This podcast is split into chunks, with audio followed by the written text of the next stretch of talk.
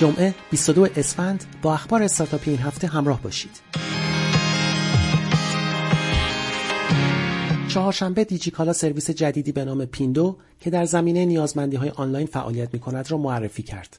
کاربران پیندو امکان چسباندن رایگان آگهی کالای دست دوم خود را به چهار میلیون تنوع کالایی در دیجیکالا دارند و آگهی کاربران علاوه بر پیندو در دیجیکالا هم نمایش داده می شود که در دسترس 40 میلیون بازدید کننده ماهانه دیجیکالا قرار می گیرد.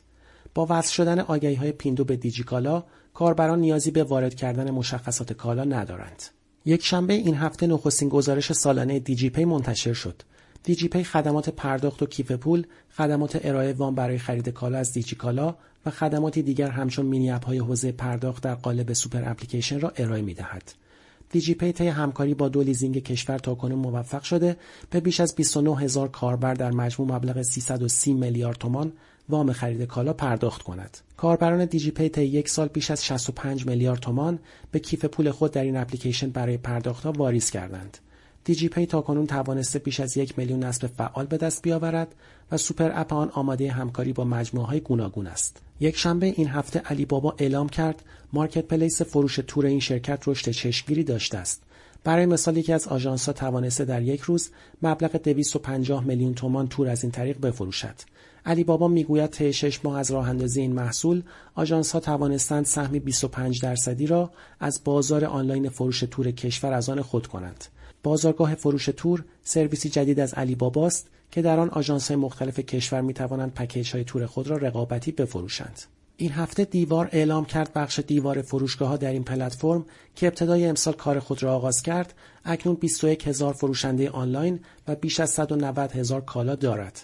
دیوار می‌گوید دیوار فروشگاه ها هر هفته به طور میانگین 15 میلیون بازدید دارد و پیشینه درآمد دیوار طی یک ماه اخیر تا 100 درصد رشد داشته است. دیوار اکنون 35 میلیون کاربر دارد. مدیرعامل مایکت این هفته اعلام کرد روزانه 2.5 میلیون جستجو و 2 میلیون دانلود توسط کاربران این استور انجام می شود و تعداد کاربران فعال ماهانه آن 10 میلیون نفر است. به گفته او مایکت در سال جدید وارد بورس خواهد شد و اکنون سوده است. این هفته ابراروان خبر داد با توسعه امکان مسیریابی هوشمند قابلیتی به کسب و کارهای آنلاین ارائه می دهد که در زمان شلوغی شبکه دسترسی پایدار به محتوای سایتشان فراهم باشد.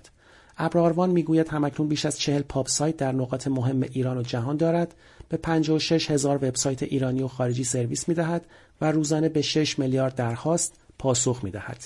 روز شنبه فیلیمو گزارش سالانه خود را که مربوط به بازه‌ی آذر 98 تا آذر 99 است را منتشر کرد. فیلیمو در این گزارش می‌گوید یک ممیز دو میلیون کاربر دارد. مشترکان آن ماهانه میانگین 36 میلیون گیگابایت ترافیک مصرف می کنند. طی چهار سال 41 برابر رشد کرده است و سی سریال اختصاصی در دست ساخت دارد. بر اساس این گزارش از هر اشتراک فیلیمو به طور میانگین دو نیم نفر استفاده می کنند. این یعنی به طور ماهانه حداقل نزدیک به دو ممیز هفت میلیون نفر بیننده و مخاطب فیلیمو هستند. چهارشنبه فیلیمو خبر داد پلتفرم خود را در دسترس مردم کشورهای افغانستان، تاجیکستان و ازبکستان که شامل 25 میلیون فارسی زبان می شود قرار داده است. فیلیمو همچنین اعلام کرد قصد دارد به مناسبت آغاز سال جدید شمسی اشتراک سه ماهه رایگان فیلیمو را در اختیار اعضای تازه وارد از این کشورها بگذارد. شنبه این هفته اسنپ از آغاز کار سرویس جدید خود به نام اسنپ شاپ خبر داد. اسنپ‌شاپ در سه دسته کالای آرایشی و بهداشتی، فرهنگ و هنر و دیجیتال به طور مستقیم خرید از فروشگاه های سطح شهر را برای کاربران خود فراهم کرده است. اسنپ می‌گوید در کمتر از دو ساعت کالا را به دست مشتری میرساند و اکنون در شهرهای تهران، مشهد، اصفهان و شیراز سرویس می‌دهد. یک شنبه خبر رسید شرکت اسنپ و گروه هزار دستان متشکل از شرکت های کافه بازار دیوار و بلد برای برطرف کردن نیازهای پزشکی کارمندان گروه هزار دستان همکاری را آغاز کردند. دوشنبه این هفته همزمان با روز جهانی زنان در 8 مارس اسنپ تریپ با انتشار ویدیویی اعلام کرد در این شرکت نسبت برابر میان زنان و مردان وجود دارد و هدایت این مجموعه نیز توسط دو مدیر ارشد زن انجام می شود. به گفته اسنپ تریپ 53 درصد از خانواده این شرکت را زنان تشکیل می دهند. این هفته محمد مهدی عباسخانی مدیرعامل حرکت اول خبر داد در سال 1399 بیش از 200 میلیارد تومان سرمایه گذاری روی استارتاپ های همراه مکانیک، پینکت، جاجیگا، آلا، آدرس و دیجیشی که استارتاپ خارجی است و همچنین افزایش سرمایه در استارتاپ های آچاره و اوبار توسط این مجموعه انجام شده است. او همچنین اعلام کرد حرکت اول در حال سرمایه گذاری های تازه‌ای به ارزش 75 میلیارد تومان روی دو استارتاپ دیگر تا پایان سال جاری است.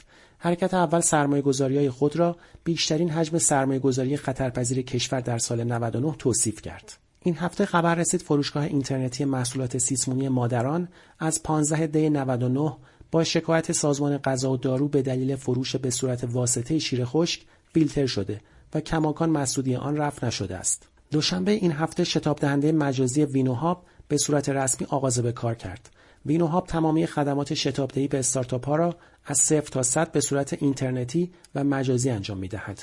هزینه ورودی تیم ها به این شتاب دهنده مجازی یک میلیون تومان در نظر گرفته شده و هزینه ورودی برای استارتاپ هایی که از مناطق محروم هستند رایگان خواهد بود.